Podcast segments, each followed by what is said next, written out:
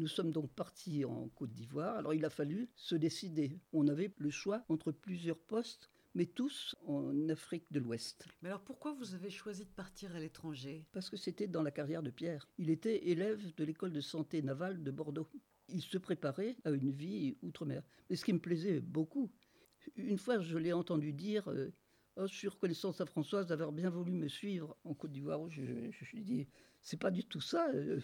Souviens-toi que j'étais très partante aussi.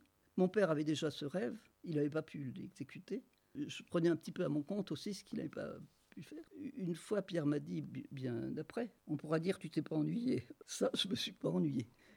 Comme vie passionnante, c'était vraiment une vie passionnante. Alors, plutôt que les autres pays de l'Afrique de l'Ouest, on a choisi la Côte d'Ivoire parce qu'on a eu de très bons renseignements sur la possibilité pour des Européens de vivre assez confortablement dans une ville occidentalisée. Mais je dois dire que j'ai été un petit peu déçu.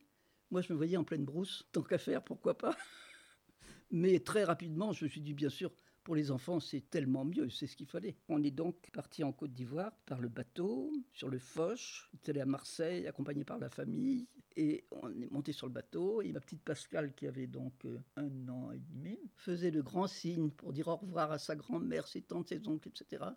Et puis, top, sa jolie poupée qui est tombée à l'eau. Alors, devant tout le monde, un marin est allé repêcher la poupée. Ah, on s'est dit, bon, ça va, il y a une solidarité qui est, réconfortante. Et puis après, alors notre fille Pascal, passant la main sur la peau noire, les premiers noirs qu'elle voyait, pour s'apercevoir si c'était bien solide ou si c'était pas de la, teinture. Ça, tous les gosses l'ont fait. Alors sur le Foch, ça a été très instructif car nous avons rencontré des familles qui avaient déjà vécu assez longtemps en Afrique de l'Ouest qui nous ont parlé de tas de choses, initié à des tas de choses sur la façon d'éduquer les enfants là-bas, sur euh, comment on pouvait compter sur les boys, mais jusqu'où, etc. Vraiment, ça a été très bien. Il n'y a qu'une chose dont on ne s'est pas méfié. Ce couple nous a demandé, tout à fait au début du voyage, est-ce que vous jouez au bridge? Alors, naïvement, on a dit euh, oui, oui, un peu. Bien, parce que nous aussi, ils n'avaient pas encore trouvé de victimes sur le bateau. Dans la vie civile, vous pouvez toujours dire, je suis pas libre,